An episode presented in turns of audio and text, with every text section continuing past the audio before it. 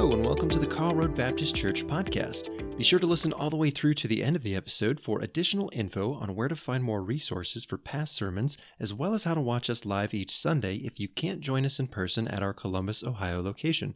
Let's prepare to hear this week's sermon and listen for what God is saying to you and what He wants to do in your life.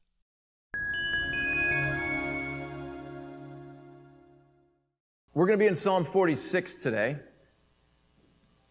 I'm going to read Psalm 46 for us. If you have the Pew Bible, it is on page 559. And I'm going to ask, would you stand with me while I read Psalm 46?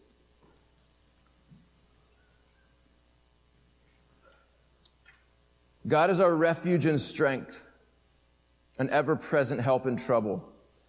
Therefore, we will not fear, though the earth give way and the mountains fall into the heart of the sea though its waters roar and foam and the mountains quake with their surging. Selah. There's a river whose streams make glad the city of God, the holy place where the Most High dwells. God is within her. She will not fail. God will help her at break of day. Nations are in uproar. Kingdoms fall. He lifts his voice. The earth melts. The Lord Almighty is with us. The God of Jacob is our fortress. Selah. Come and see the works of the Lord, the desolations he has brought on the earth. He makes wars cease to the ends of the earth. He breaks the bow and shatters the spear. He burns the shields with fire. Be still and know that I am God. I will be exalted among the nations. I will be exalted in the earth. The Lord Almighty is with us. The God of Jacob is our fortress. Selah. The word of the Lord. You may be seated. I'm going to pray for us and then we're going to, we're going to jump into Psalm 46. Lord, we thank you so much for your goodness to us this morning. Uh, we thank you for this church, for the legacy of this church, for the investment this church makes in people's lives. Lord, may you speak to us through your Holy Spirit, through your word this morning. Would your Holy Spirit illuminate your word in our hearts? Would we leave here this morning uh, with a greater desire to serve you, with a greater love for you in our hearts, with a greater love for your word? Lord, teach us, challenge us, encourage us, convict us. Lord, have your way with us this morning through your word. We pray this in Jesus' name. Amen.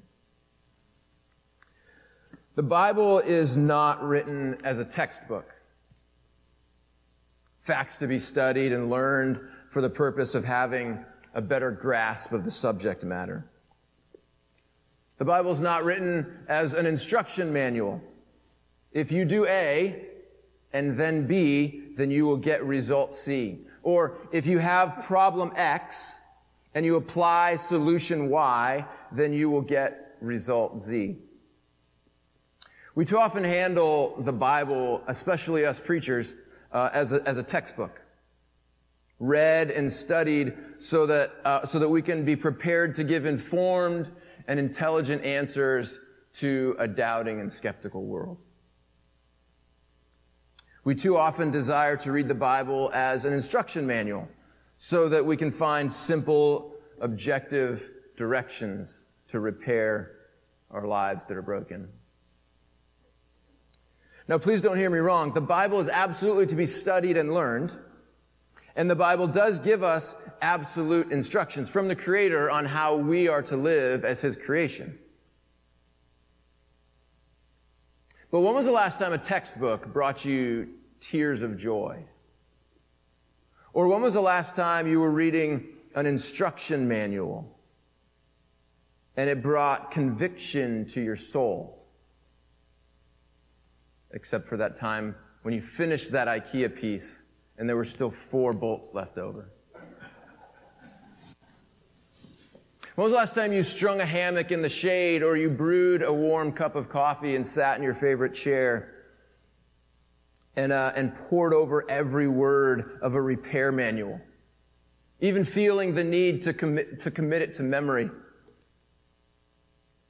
The Bible is a beautiful, living, and active work. Written by men, inspired by God, and is supreme in every aspect of our lives. The Bible is also written as literature. We see law, we see narrative, we see love letters, we see prophetic vision, we see theological, theological treatise. And here in Psalm 46, we see poetry. The book of Psalms is a, is a collection of 150 poems, songs. God gave us in his book, right smack dab in the middle, he gave us a prayer book. He gave us a song book. And, and that prayer book, that psalm book is full of, uh, of dryness of soul. And it's full of joy and it's full of, of angst. It's full of cursing one's enemies. It's full of questioning God. It's full of falling on one knees and, and worshiping God. And when you read the Psalms, we have to ask the question, which I'm not going to answer this morning, but we have to ask the question, if this is what is included in the song book, the prayer book that God gave to us, what does that tell us about this God? In one of my favorite, uh, one of my favorite movies, Dead Poets Society, there's a scene where, uh, where Mr. Keating, the, the literature teacher, uh, reads the introduction to this, to this book on poetry. And, and J. Evans Pritchard, PhD, suggests that you chart the X and Y axis uh, based on importance of the work and perfection of the work. And you are to then take the poem and chart the work. And uh, Dr. or Mr. Keating calls it excrement. He tells his, his students to tear that introduction out of their book in this famous scene. And he says, uh, famously, gentlemen, we are not laying pipe here. This is poetry. And too often, uh, we preachers will take a psalm and we'll, and we'll, tr- we'll handle it as if we're, as if we're, we're laying pipe. As if it's some uh, instruction manual so that people can go home on, on Sunday afternoon with a plan to fix problem X by applying solution Y and getting the result Z. The Psalms are poems. Psalms that are sung in beautiful language that communicates the psalmist's love for the Lord. The psalmist's longing to be with him, uh, the psalmist's darkness of soul sometimes, and thirst for the Lord's presence. But most importantly, we see Jesus in the Psalms. These Psalms, which were, which were composed and written and compiled hundreds of years before Jesus was born in a manger in Bethlehem. But every one of these Psalms whispers Jesus' name. And in fact, many of them shout his name. In, uh, in a, a commentary, it says of the Psalms, in the Psalms are foretold, in all 150 Psalms, 100 years before Jesus was born, are foretold the sufferings of Christ and the glory that should follow, his incarnation, humiliating sorrows, persecution, and cruel death are disclosed in the plaintive cries of a despairing sufferer. And his resurrection and ascension, his eternal priesthood, his royal dignity, his prophetical office, the purchase and bestowal of the gifts of the Spirit, the conversion of the nation, the establishment, increase, and perpetuity of the church, the end of time, the blessedness of the righteous who acknowledge, the ruin of the wicked who reject this King of Zion, are predicted in the language of assured confidence and joy. This is Jesus in the 150 Psalms. The Psalms are realistic, they're emotional, and they paint a beautiful picture of Jesus. So we see that in, in Psalm 46. Psalm 46 starts, as many Psalms do, with a superscript. It tells us this psalm is for the director of music of the sons of Korah according to Alamoth. We don't really know what that means. A song. Sons of Korah wrote this psalm. To understand the Psalms of, or the sons of Korah, we, we, we see the, these Korahites in the Old Testament. Specifically, if you go to 2 Chronicles 20, there's this story that unfolds that's, that's, a, that's a pretty incredible story. There's, there's an army that's assembled, an intimidating, uh, even in the view of, of, of the Israelites, in the view of God's people, unbeatable army that is assembled against them. Jehoshaphat, the king, prays, In 2 Chronicles 20 verse 12, he says, For we have no power to face this vast army that is attacking us. We do not know what to do, but our eyes are on you. So here they are in this very difficult situation. Jahaziel, a prophet, comes to the king and he tells him in verses 15 through 20, he said, This is what the Lord says to you. Don't be afraid or discouraged because of this vast army. For the battle is not yours, but God's. You will not have to fight this battle. Take up your positions, stand firm, and see the deliverance the Lord will give you, Judah and Jerusalem. Do not be afraid. Don't be discouraged. Go out to face them tomorrow, and the Lord will be with you. Really encouraging words for the king to hear. However, uh, Jahaziel, I don't really see a plan in that. So, what are we actually supposed to do? Well, here's what they do. The Levites, the ones who, who did the work of, of the ministry in, in the temple, and the Korahites, the choir, were commissioned to go before the army and to, quote, sing to the Lord and praise him. And verse 22 says, As they began to sing and praise, the Lord set ambushes against the men of Ammon and Moab and Mount, and Mount Seir who were invading Judah, and they were defeated. Basically, here's what happens. The choir goes in front of the army and begins to sing to the Lord. And these three enemy factions start fighting each other and are destroyed before the army of God. And the Korahites and the Levites the worshipers of God probably look at each other and say, Whoa. What was their plan? They're saying to the Lord, the prophet said, This, this battle is not going to be yours, it's going to be the Lord's. So those are the Korahites, the ones standing in front of the army singing. These are the ones who penned this Psalm 46. Those are the ones who penned the words, God is our refuge and strength verse 1, an ever present help in trouble. Therefore, we will not fear, though the earth give way. Have you ever thought the earth was giving way? Loss of a loved one, parents divorced, financial ruin, depression, COVID. Notice the promise of the psalmist in Psalm 46 is not. The promise of the psalmist is not that the earth is not going to give way. In fact, the promise of the psalmist is the exact opposite. The psalmist is saying the earth is going to give way. This isn't a uh, everything's going to be all right sort of Bob Marley tune. This is the psalmist is specifically saying, it's not going to be okay. Though the earth give way, the earth is going to give way. But what he says in verse 2 and 3, therefore we will not fear, though the earth give way and the mountains fall into the heart of the sea, though its waters roar and foam and the mountains quake with their surging. The earth is going to give way. The mountains are going to fall into the heart of the sea. The waters are going to roar and foam and the mountains will quake. And woe to anyone who puts their trust in anything of this world. Why? Because it's going to give way. And Jesus even promised it, right? In this world, you will have what? Trouble, tribulation.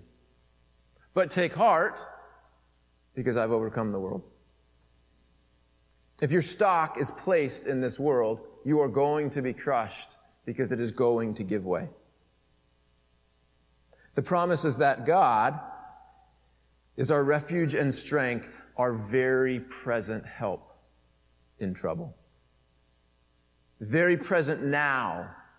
Very present when the earth gives way, and very present indeed for all eternity. And notice what happens in verse 3. Look at the end of verse 3. You might have to even look to the side and see a word that you might skip if you continue reading on down. It says Selah. Selah is that word in the Psalms that encourages us to stop, think, and rest. pause.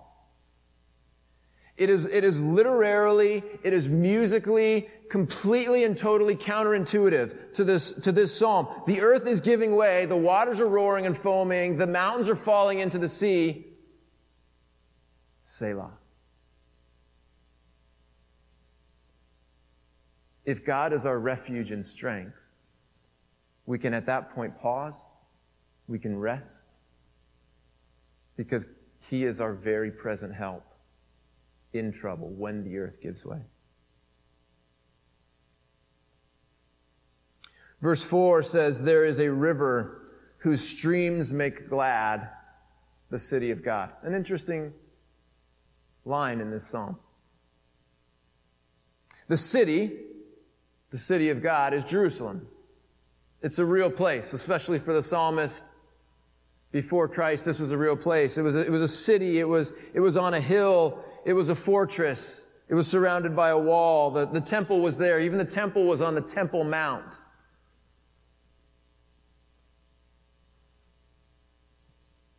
And in each of these three stanzas, if we divide Psalm 46 by the Selahs, we have three stanzas. In each of the three stanzas, what we see is we see worldly chaos combined with alongside of godly divine peace. First stanza, uh, though the earth gives way, God is our refuge. In the third stanza, at the end, it talks about wars and spears and chariots. But God will be exalted in the earth. And here in this, in the second stanza, the nations rage and the kingdoms totter. Again, this is going to happen. But the river whose streams make glad the city of God. Notice the, the sort of poetic, beautiful contrast. In the first stanza, we see these waters that are roaring and raging and foaming. And in the second stanza, we see these waters who, who, who make glad the city of the Lord. But there's a, if you're a geography student, or if you're a, a, a psalmist in, in, you know, hundreds of years before Christ, uh, you, you knew something about Jerusalem that might sound strange in this psalm. Uh, there is no river in Jerusalem. There isn't a river now in Jerusalem. There wasn't a river when this psalm was written. There is no river in Jerusalem. So did this psalmist make a mistake? Uh, is he weirdly or even stupidly unfamiliar with the geography of Jerusalem? Well, certainly not. Because there's no water on earth that can do what this psalmist promises. This water, this river, will make glad the city of God the psalmist is talking about what in the Old Testament would, would call the day of the Lord. And we see this language all throughout the Old Testament. In Zechariah 14, it says, talking about that day of the Lord, that day when the Lord is going to come. It says, on that day, living water will flow out from Jerusalem. Half of it east to the Dead Sea, half of it west to the Mediterranean Sea in the summer and winter. The Lord will be king over the whole earth. On that day, there will be one Lord, and his name the only name. Ezekiel talks about it in chapter 47. The man brought me back to the entrance of the temple. This is a vision that, that God has given to Ezekiel. And I saw water coming out from under the threshold of the temple toward the east, for the temple faced east. The water is coming down from under the south side of the temple, south of the altar. Fruit trees of all kinds will grow on both banks of the river. Their leaves will not wither, nor will their fruit fail. Every month they will bear fruit because the water from the sanctuary flows from them. Their fruit will serve for food and their leaves for healing. Or in Revelation 22, that vision that God gave John of heaven. Then the angel showed me the river of the water of life as clear as crystal, flowing from the throne of God and of the Lamb. Down the middle of the great street of the city, on each side of the river, stood the tree of life, bearing 12 crops of fruit, yielding its fruit every month, and the leaves of the tree are for the healing of nations. This is not about a river in Jerusalem. There is no river in Jerusalem. This is the Lord bringing the water of life. The psalm's about Jesus. This is about the, this is about Jesus, the creator and sustainer of life, giving life to his children, real life. The life that John talks about over and over again in his gospel. Uh, when Jesus said, I am the way, the truth, and the life. Or when, when uh, John said, in him, in Jesus, was life, and the life was the light of men. Or when Jesus said, I have come that you may have life and have it to the full. Or when Jesus said at the resurrection of Lazarus, I am the resurrection and the life. Whoever believes in me, though he die, yet shall he live. This is the living water of Psalm 46. This is what Jesus spoke of to the woman at the well. When he said, Whoever believes in me, as the scripture has said, out of his heart will flow rivers of living water. There's a river whose streams make glad the city of God. This is Jesus. In verse 7 of Psalm 46 and in verse 11, we see a repeated phrase which often happens in the Psalms The Lord Almighty is with us, the God of Jacob is our fortress. It's repeated twice. The Lord Almighty, some translations say the Lord of hosts.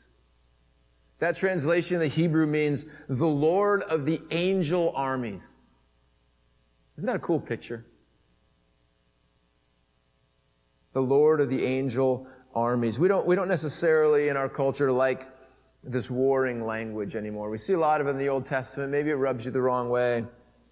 But make no mistake, there is a spiritual battle being waged. And we serve the Lord who has angel armies at his disposal. Says, The Lord Almighty is with us. The God of Jacob is our fortress. The God of Jacob. Jacob being Abraham's grandson, the one who God changed his name to Israel. So we see uh, the Lord Almighty, the Lord of hosts, the Lord who both commands the angel armies and also is the God of Jacob, the here, present, now with his people. Both here and in the spiritual realm, both now and for all eternity, the Lord Almighty, the God of Jacob.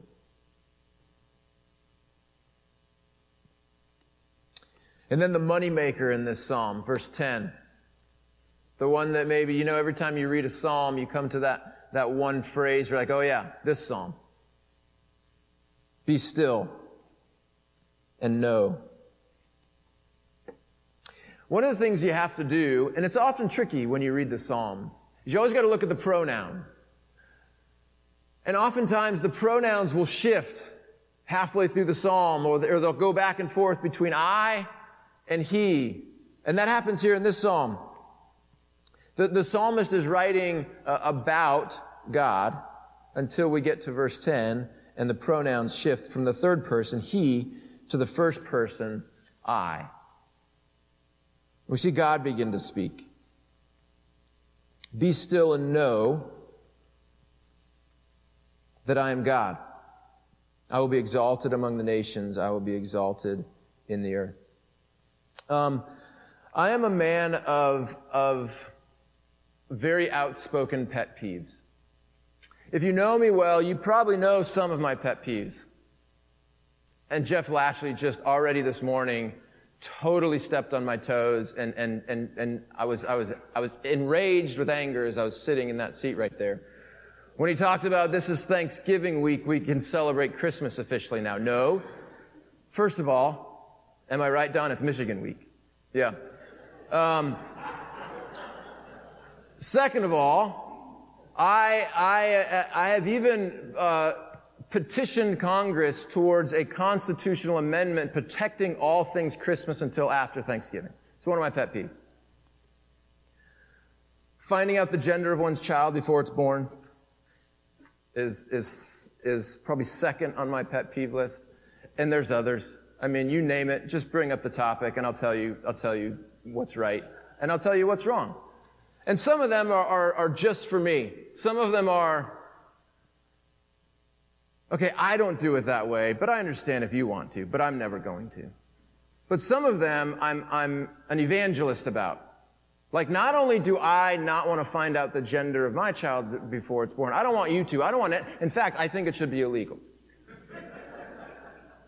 All you planners, like, we all want to paint the bedroom and I want to, listen, you got the rest of their lives to paint the bedroom.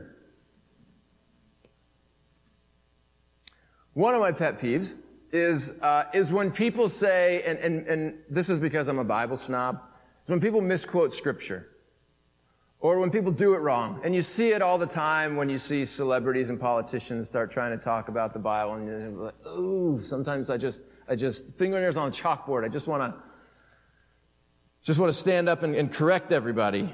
I probably shouldn't. But we do it with this verse, and we do it in such a way that sounds right, but is completely and totally wrong. We insert something when, when people say, yeah, you know, it says in the Psalms, be still and know that I am God. And then I will be exalted among the nations and I will be exalted among the earth. Did you see what I did there? You might have missed it. There's no then. The earth.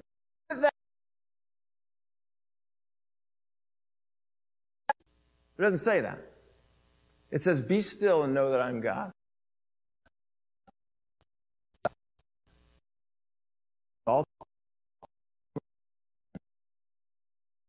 Among the earth. This is not an if then statement.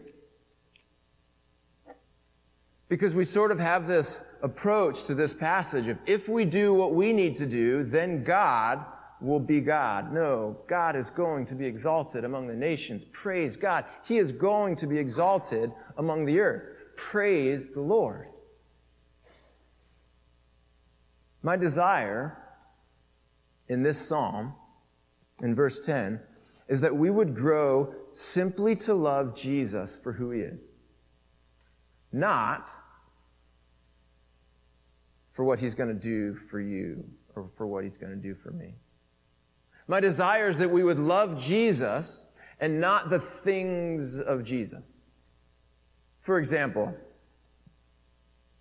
we love peace. And, and, and, we love, we want to have peace. And praise God for his peace that surpasses knowledge. And, and we want protection, the things of God. And these things are good. But we love peace and we love protection. And yes, he is our refuge and strength.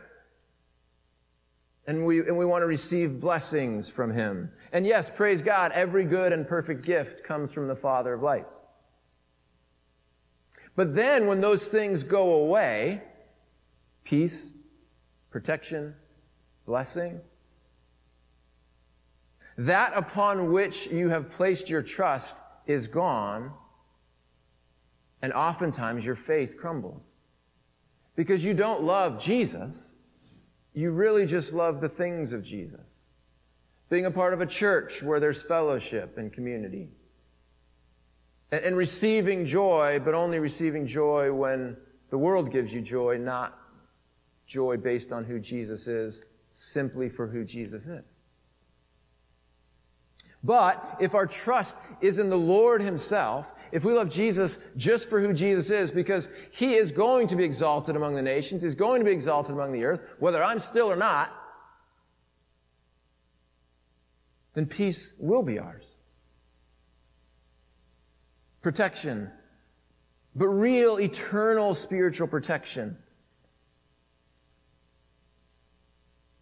And our blessings that we see from Him, we're all going to give them back to Him in worship, anyways.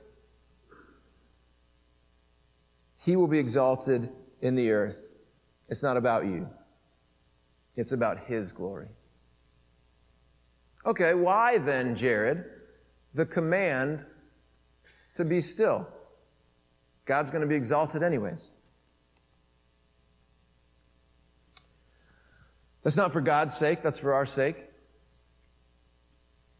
Our perpetual busyness and hustle, crushing it, taking the next mountain, is an easy way for us to actually just provide for ourselves, isn't it? Maybe, maybe you've heard this, or maybe you even said it yourself. Pray as if it all depends on God, work as if it all depends on you. Uh, I think that's really bad advice, and I think that lacks faith, and I think that's the antithesis of Psalm 46:10. God created us in a weird way. Have you ever thought about it? You have to sleep. There have been people that have tried to like set Guinness World Records of how long can I not sleep, and you know what happens? They always lose. Sleep always wins. Why? Because God created you. He created me with a need for sleep. It's a parable. It's a walking, talking, living parable that you, you have to stop every eight hours. You know what's going to happen when you stop for eight hours of every day? God continues to be God. It's, a, it's an exercise in faith every time you lay your head on your pillow. And not only that, but he commanded us to rest one out of every seven days.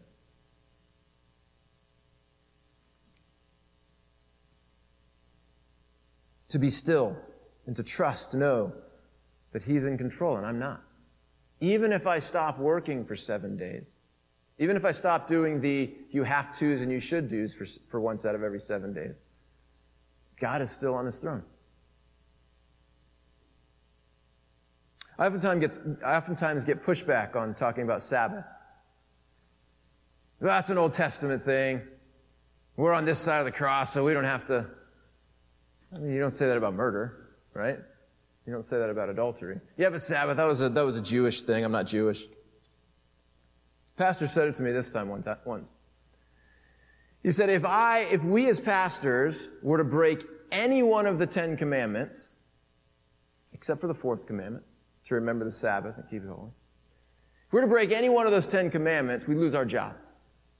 If, if I, as a pastor, uh, uh, murder somebody, if I, as a pastor, start worshiping other gods before God, or begin this habit of, of just regularly taking the Lord's name in vain, I'm probably going to lose my job. But me and many other pastors in this country, if we forsake the fourth commandment to remember the Sabbath and keep it holy and continue to work and work and work. Might even get a promotion. We praised for it. Oh man, you're doing it. Great job. And pastors will talk about how busy they are and I'm so busy, man. Praise Jesus. Doing the work of the Lord. Except that the Lord told you to not to. Once out of every seven days.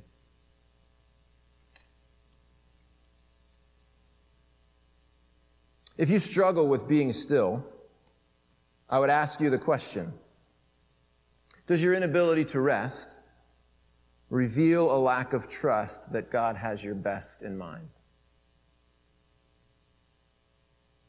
If you rest well, I'd ask you the question Is it about you or is it about, or is your resting about God's glory?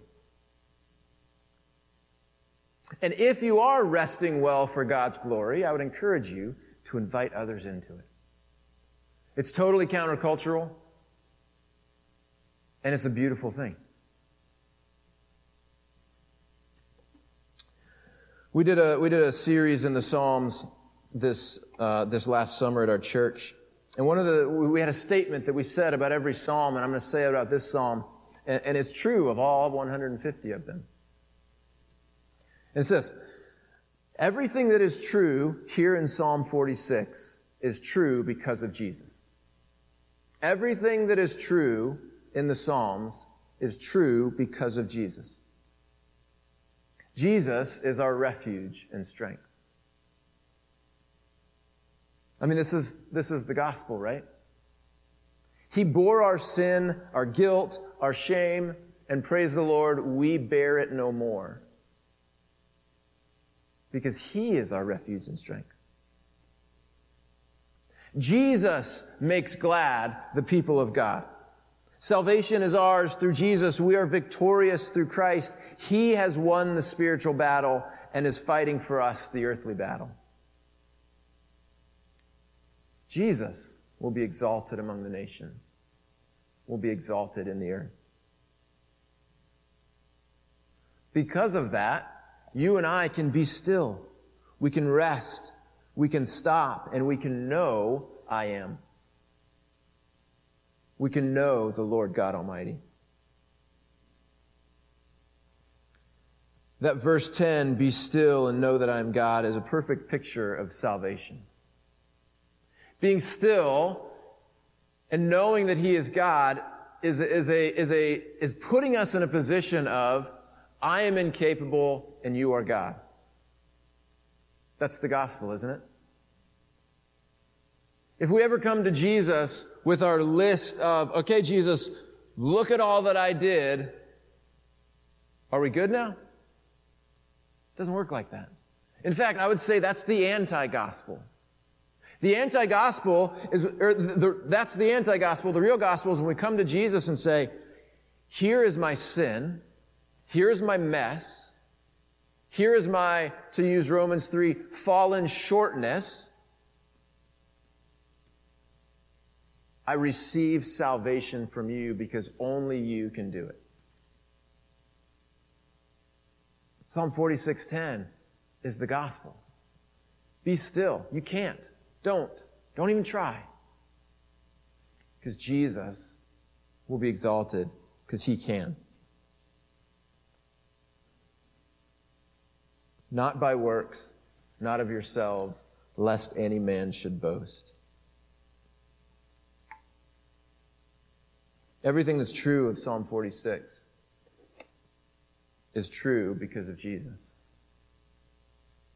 The sons of Korah, who wrote this psalm, they lived it, they experienced it. They saw God's provision of victory in battle. Battle's not mine, the battle's the Lord's. That's what the prophet said, but oh, it's scarier out on the battlefield. And they saw it. If you're here this morning and you're a follower of Jesus, we could go around the room and we could, we could take a long time sharing the stories of how God has provided for you in your life, of how God has worked in your life. In spite of you, sort of uh, fixing what you have broken. Even when we stop, He continues. Even when we mess it up, He redeems. we share the same story as, as the sons of Korah. Because the sons of Korah had previous battles where they went out uh, and, and they fought and they lost. But this battle, they told their kids about, they told their grandkids about, they wrote it down in scripture so that it would be shared for all of eternity. Because remember that time? That's a story about life. We just were still. We just sang. And kids, grandkids, it was amazing. The Lord fought the battle for us, as He said He would, because God keeps His promises.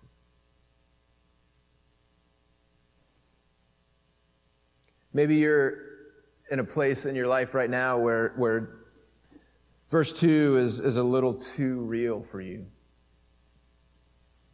The uh, earth is giving way, it feels like. Or maybe you're in a beautiful season of your life where you feel like, I'm just in awe every day of God's exaltation. Or maybe you're somewhere in the middle. Everything that's true of this psalm is true because of Jesus. Would we know that He is Lord? Because He will be exalted among the nations, He will be exalted in the earth. Would you pray with me?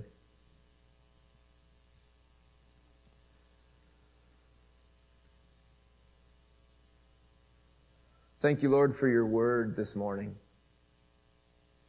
Thank you, Lord, for the testimony of the Levites and the Korahites who sang praises to you and you fought the battle for them.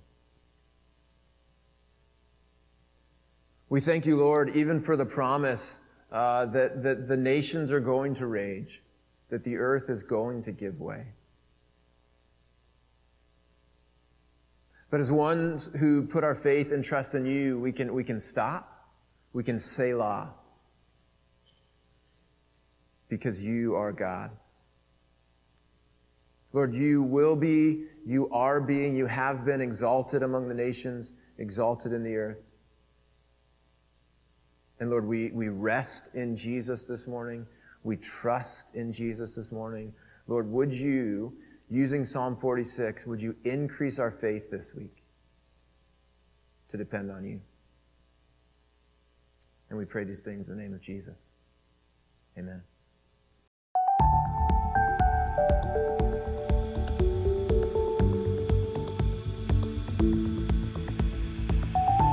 Thank you for tuning in to the Karl Road Baptist Church podcast. We hope you found something that can be applied to your life today and into the future. You can always watch our past services or see them live on YouTube, Facebook, and our website at www.karlroadbaptist.org. That's Karl with a K, A R L, roadbaptist.org. If you search YouTube or Facebook, look for Karl Road Baptist Church, and don't forget to subscribe or follow us if you are watching via a service that allows that so you can stay up to date and notified when another episode is ready for you to watch or listen to. Thanks again for sharing your time with us and putting in the effort to maintain your relationship with God. Have a fantastic week, and we look forward to growing alongside you in the future with the next episode of the KRBC podcast.